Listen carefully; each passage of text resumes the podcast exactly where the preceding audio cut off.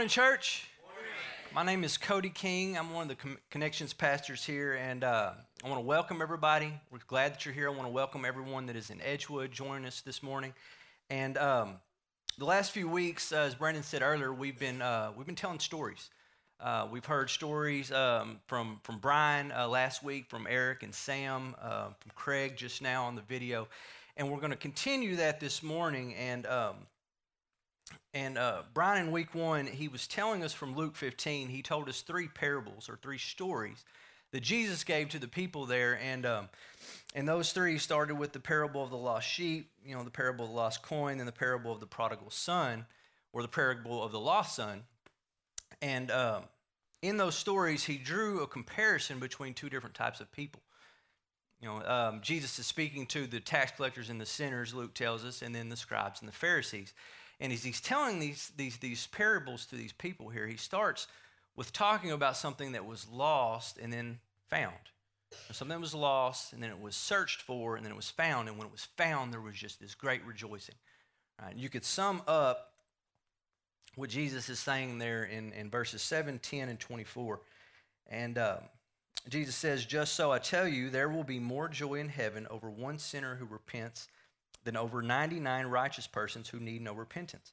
Verse 10, he says, Just so I tell you, there is joy before the angels of God over one sinner who repents. Verse 24 says, For this my son was dead and is alive again. He was lost and is found. So the point there that Jesus is getting at with those three stories is that something was lost, it was sought after, and it was found. And when it was found, there was a celebration. There was great rejoicing at something lost and is found. And that's something that we as a church, every time a sinner repents, if it be one person in every service, if last night when we had 400 plus men in a room, if it be one man that came to know Christ that repented of his sin, we should celebrate that. And here at Stone Point, if you've ever been to one of our baptism celebrations, we celebrate that pretty well. And it's to be celebrated when that happens. But this morning, um, to continue with that, we're going to stay in, in Luke 15. You know, because week one, when, when Brian was speaking, um, you know, he went through those parables and kind of explained, uh, explained those things and, and those comparisons that Jesus was making. And then when he got to verse 24, you know, for this my son was dead and is alive again, he was lost and is found. The stories could end right there in keeping with the parable of the lost sheep, the parable of the lost coin, the parable of the lost son. Jesus could end the story right there, but he continues in verse 25 and following. He begins to talk about the other brother in the story. And as Brian told, told us there in week one, you know, how Brian identified as an older brother. And he walked us through that, what it looked like to be an older brother. So this morning, we're going to stay there and we're going to talk about what it looks like to be a younger brother. We're going to take that other perspective from what it is to be a younger brother coming back to the Lord. So um, in verse 11, you know, most translations titled this this section, you know, the parable of the prodigal son or the lost son. But it's odd to me because in verse 11 he says there was a man who had two sons. For me, this portion is more of a parable of two people, you know, not just one person. But he says there the, that he had two sons, and then we'll read through this. And the younger of them said to his father, said, Father, give me the share of the property that is coming to me. And he divided his property between them. Not many days later, the younger son gathered all that he had and took a journey into a far country. And there he squandered his property in reckless living. And when he had spent everything, a severe famine arose in that country, and he began to be in need. So he went and hired himself out to one of the citizens of that country, who sent him into the fields to feed pigs. And he was longing to be fed with the pods that the pigs ate and no one gave him anything. So, from that perspective, my story, my part in God's story, I grew up here in Wills Point, um, born and raised in Wills Point. Uh, I had a fantastic childhood. Um, I've always said that I was glad I wasn't a teenager in the 80s, but it was cool being a kid in the 80s. Uh, just that time, I'm sorry if I offended somebody. But um, I had a wonderful childhood. You know, summers, you know, were just great throughout the neighborhood. You know, we ran played, we spent nights out, you know, and I remember we'd be, we'd be all the way across the neighborhood or down at the primary or the school or something like that. And then if you heard the whistle, you know, it was time to come home. And, um, but I remember during that time, you know, as a kid, I don't remember wanting for anything. I think we had, we had a fantastic childhood. You know, we had, I had a great family. I had, I had parents that loved me. I had parents that, that taught us, uh, were a great influence in my life. We were raised in church, you know, Sunday morning, you know, not every Sunday evening, you know, but we went. Wednesday night church. And then as I grew up, I got involved in the youth group. And I remember, well, I don't remember exactly if I was nine or 10, but I remember being saved. I remember, I remember getting up, walking down the aisle, telling the preacher, you know, with the understanding that, that, that I'm a sinner and that sin separates me from a holy God and that Jesus paid the penalty for that so that I could go to the Father. I understood that.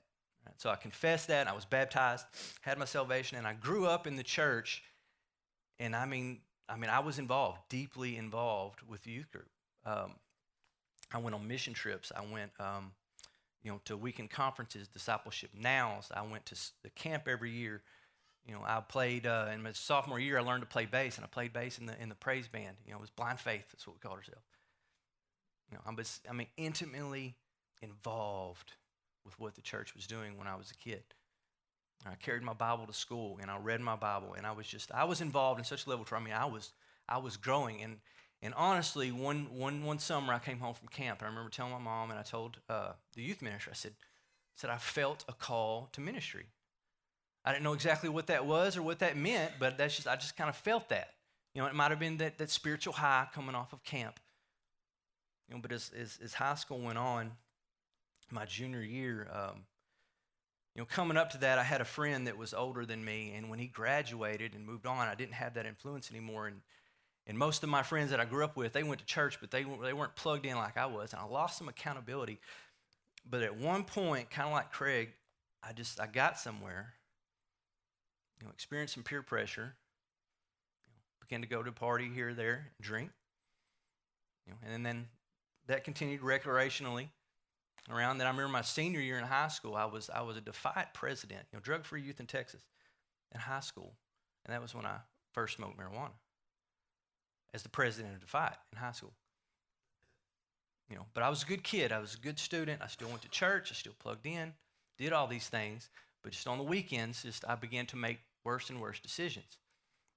Graduated high school. Whenever I got out of high school, I had a little bit more freedom to move about, right? So that just continued it continued to be more and more. And then whenever I moved out and I went to college and I'm out of the house, that's when I got into the world. And parents, if there's a student listening, if you're at a point where you're about to be out of the house, you're about to step out in the world, it's waiting and it's ready for you to come out and it wants to give you everything it has to offer. And when I got out, it gave me everything it had to offer. And it went from wanting to fit in and doing some of the things that I was doing and the drinking and the smart, smoking and the partying, it came to a point where it was just simply pleasure. I liked the way it made me feel. There was no other reason. My mother asked me, "Why did you? Why did you do that?" When I confessed these things to my parents, "Why did you do drugs?" I just liked the way it made me feel. And it all comes back down to misplaced worship. Instead of worshiping God, I began worshiping this world and the pleasure that it gave. And I squandered. It says here that the, the, the, younger brother, he squandered his property in reckless living. So he takes his inheritance in reckless living, and in some translations, you know, in prodigal living. The word prodigal means to spend lavishly or, or be wasteful. All the resources that I had, I was wasteful. I wasted time, I wasted money, I wasted energy. And I would find myself just getting into a pit, and I just had this cycle and pattern of sin. And when your sin becomes normal to you, you don't see it as sin anymore. Proverbs 4 says that, that, that, that the wicked walk in darkness and they don't know what they stumble over. And it came to a point where you're just, it's so normal, you just do it. And you don't even realize it. But in the back of my mind, whenever things went bad, I knew where to go. Don't we all? When things get bad, if we have any inclination of, of who God is, if we've been in church in any way, when things go bad, we know where to turn. And we, oh, Lord, help me. I can think of so many times and just, just shamefully crying out to God and asking His help out of this hole that I dug in this just pit of muck and mire in the haze that I was in and asking Him to get me out. Lord, if you get me out of this, I won't do it anymore. And then when I come out of it, days go by, but then right back into it. I did that for years, for years. 2010 is when you would, you know, what would you say, you hit rock bottom. You know, I was just spinning out of control with, with drinking and drug abuse and the things that I was doing. And I, outside of that, the people that I was doing it with, I was fooling everyone. But then in verse 17, um, says the younger brother, he says, But when he came to himself, he said, How many of my father's hired servants have more than enough bread, but I perish here with hunger? He says, I will rise and go to my father, and I will say to him, Father, I have sinned against heaven and before you. I'm no longer worthy to be called your son. Treat me as one of your servants. And he arose and came to his father.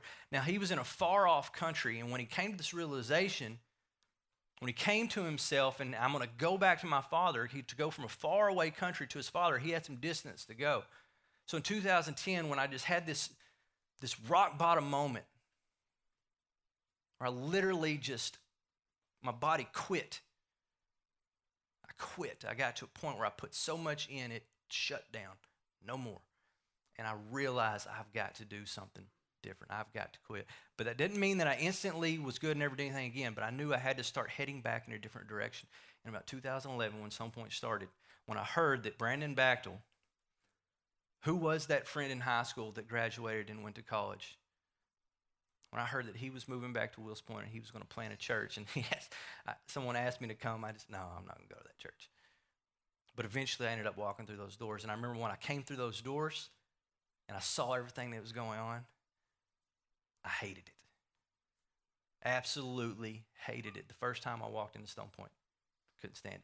There wasn't amount of there, was, there wasn't, a, wasn't enough handshakes, hugs, and welcomes coming through to that chair that made me like it at all. Just everything that was going on. I came in and looked at the screen. We got drums. We got a band playing, and, and there's all this stuff. And I was like, "This, this isn't church. In church, I want give me a choir, right? Let me give me some. How great thou art. You know, a little old, old rugged cross a closer walk with thee, speak to me, and let me leave. That, that was church, right? And I come in all this thing, and I didn't like it at all, right? And it was the Holy Spirit that kept me coming back. But over time, as I came back, I knew that I needed, what I needed was here. And I continued to come. And over time, the Lord just, He, he began just moving, working things in me. You know, if you're here today and you're in the middle of a pattern of sin that you think you can't get out of, guess what? You can't. The enemy has a way of keeping us right where we're at because we think we can do it on our own. But if you come to Jesus and you put your faith in Jesus, the enemy's going to tell you another lie that it's all going to go away instantly. It's not going to happen like that. But if you give your life to Jesus, you begin to start following Jesus and seeking after Jesus, what happens? He says, I will rise and go to my Father, and I will say to him, Father, I've sinned against heaven and before you. I'm no longer worthy to be called your son. Treat me as one of your hired servants. In verse 20, he arose and came to his father, but while he was still a long way off, his father saw him and felt compassion and ran and embraced him and kissed him. If we would come to ourselves, when I came to myself and I started heading in that direction, he saw me from a long way off and he started coming to me. He ran towards me. He kept me here I started serving. I was doing the sound upstairs when Mark Johnston found out that I played the guitar. He asked me to play guitar. No, you're not going to get me on that stage. God said, bet that. You know, I continue, so I start playing, and I'm just I'm, I'm, plugging in more and more. The first group link that we had here, I remember uh, the first time I went into a, a journey group. I'd uh, I went over to Shane King's house after service, and we just hung out with him. And we ended up just napping on his couch. But then it came time for journey group, so everybody showed up. So my first journey group, I was just there by accident, and I'm just I'm sitting in this Bible study, and all of a sudden I'm remembering, the Lord is reminding me of high school, that's my childhood, reminding me who I was. Cody, you you you've done this. You know what, what's going on here, and I liked it. I mean, sit there and have a Bible study and just talk about God's word, right? And then the first group link, Stuart Fuchsen, he said, he said, Cody, you should lead a group. No, I'm not gonna lead a group. No, I'm you kidding me. I ain't gonna lead a group. But by the end of that group link, I had a group. and we were a ragtag bunch. But I was leading, started leading a people. You know, Brandon, you know, um, we met in the mornings with a couple other guys, and he began mentoring and discipling me and teaching me how to teach. Then over time, just the Lord began working. And all the while, while all this is happening, I'm still, I'm still drinking, still smoking a little bit. You know, but that stuff, over time, it just less and less and less. That desire began to go away to do so. You know, my friends that I did all that stuff with, they were getting married and moving here, there. You know, so we weren't going out that much. But uh, I remember one night, uh, well, when it all changed. I was at the house and um, I was bored. Nobody else around. You know, I live out in the country. What do you do when you're bored out in the country? If you know you, t- tend to be up to no good. I just got in the truck and I just drove around county roads, and I just had this little loop that I would make there around the house out there. And and as I'm driving that night, it's it's a it's a beautiful night. It's cool. I get the windows down. There's not a cloud in the sky. Stars are out. It's just a nice night. I was just in a good mood. And I'm driving, listening to music, and and and I come up on on this road there, and uh, we call it the secret road, and it was just all grown grown up around it. It was just a muddy road if it was wet, but it just goes to a gate and it dead ends into a pa- pasture. I thought, why well, I hadn't driven down this road in a while. I mean, it's ignorant. I mean, you're just going to drive to the dead end road. You're going to turn around and come back. So I turn. I'm just headed down this road, and and I'm listening to this music, and all of a sudden, um, the song comes on on my shuffle. I've got 3,000 songs on this iPod. 12 of those 3,000 were praise and worship songs from like the 1990s. And all of a sudden, this song comes on. And it was a third day song. It was uh, Agnus Dei. And, uh, and it came on, I just started listening to it, you know, and and, and initially I was, I was going to skip it. I reached down to skip it, but something told me not to skip it. Right. So I just, I just let it play. But then, um, you know, the father said to his servants, well, I'm jumping ahead, but but he ran out and kissed him. The father saw him coming, ran out to him, embraced him, and had compassion and kissed him. At that point, I'm reaching down to, to skip the song, and I don't skip it. I just let it play. But the words are Hallelujah, for the Lord God Almighty reigns. Holy, holy are you, Lord God. Worthy is the Lamb, worthy is the Lamb. You are holy. And it just repeats that over and over and over. Just with the music and everything, and I just let it play. You know, and then I caught myself. I turned it to 11, and I opened the door, and I got out of the truck, and under the heavens and stars and creation and all that, I'm just praising praising for the first time in over 10 years. I got my hands there and I'm just singing this song, giving it up to God. And I just had this moment there where the Holy Spirit met me. The God of creation, at that point in my life, I was literally, but spiritually and figuratively, I'm driving down a dead end road that leads nowhere by myself. And He ran out to me and He stopped me where I was at. And He reminded me of who I was. You know what the universal sign for surrender is? And that night, I just, I gave it up. And I sang praise. The word hallelujah is just praise, praise to God for who He is. And He called me out of that lifestyle. And I got in my truck and I turned around. I went straight back to the house. I spent the rest of the night just on my knees, just praying through years of just sin and outright rebellion against the holy God. The verse 22, but the father, as, as the son begins to give his, his, his, um, his apology. Father, I've sinned against heaven and before you. I'm no longer worthy to be called your son, right? You ever you do something wrong and then you practice your response, right? When you're a kid, you got to go to your parents and fess up to what's happening, you and you practice this over and over. And he gets there and he gets to his father and he begins to saying this. But in 22, the father cuts him off. But the father said to his servants, Bring quickly the best robe and put it on him, and put a ring on his hand and shoes on his feet. And bring the fattened calf and kill it, and let us eat and celebrate. For this my son was dead and is alive again. He was lost and was found. And they began to celebrate. But he says that he, he said, Bring quickly the best robe. The best robe and the ring and put shoes on his feet. He completely covered his son. I can imagine the rags that this, that this younger brother was wearing when he returned home. And the father completely covered him. If you go back to the garden when Adam and Eve sinned, and when they sinned and they become aware of their sin and they were naked, they sewed fig leaves together and made themselves loincloths to cover, cover themselves up, but it wasn't sufficient.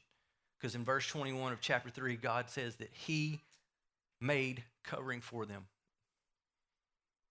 What they did wasn't sufficient, but God covered it. And just like He had the best robe and completely covered Him down to His feet and celebrated remember that sin no more, as, if, as it was as if he did nothing before.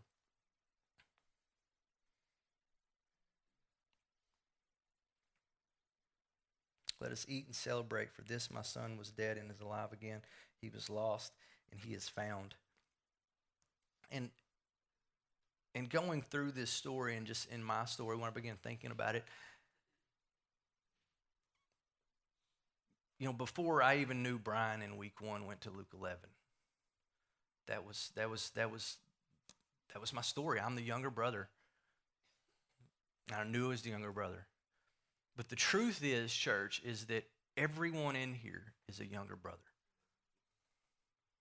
Everyone in here is was lost and is now found, or you're still lost. But if you're still lost, come to yourself and the Father is going to come to you. And then rejoice in that. But for me now, as, as a younger brother, lost and found in, and just all that God has done in my life and brought me here, the call that I felt Him place in my life 15 years ago when I was in school after camp is fulfilled you know, I, that, the weight of that hit me back in August when I came on full time. That God called me, I thought, to full time ministry when I was a sophomore in high school or junior in high school. And all these years later, He fulfilled that in me. But if I'm not careful now as a younger brother, as, as, as I go on, like week one, we're not careful, church, we can easily become an older brother. And we can start looking at people like an older brother did with his younger brother. Look at everything his younger brother did and hate him for it because of what it's going to cost him to accept him back. And church, if we begin looking at people outside of these walls through that those eyes, I pray God closes his door. If you were with us last week and, and we heard from, from Sam and Eric, you see the picture of this story played out right there.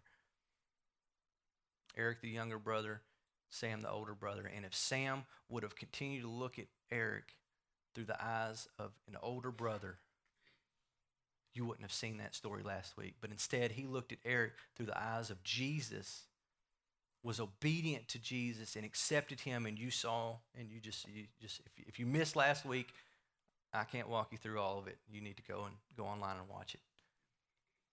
But you see the love of God between two men. And that's what this church is all about. That's what my life has been all about. All those years was lost, now I'm found. If you were here and you were lost, come to yourself. Come to yourself and take a step towards God, and He will run to you. Lord, I thank you for this morning. I thank you for this church, Lord. I thank you for um, I thank you for all the stories, Lord, that um, that we have here, Lord. Story after story after story, Lord, of, of lives radically changed for your glory, Lord. Stories of just of redemption, Lord, stories of healing, or stories of mercy, stories of freedom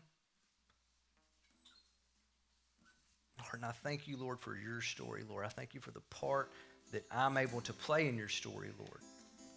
And I pray, Lord, that, that as I continue from here, Lord, as we all continue from here, God, that, that as your story begins to play out, Lord, that we remain younger brothers, Lord, with the mindset that we were lost and now we're found, and we never find ourselves getting to that point where we have an older brother mentality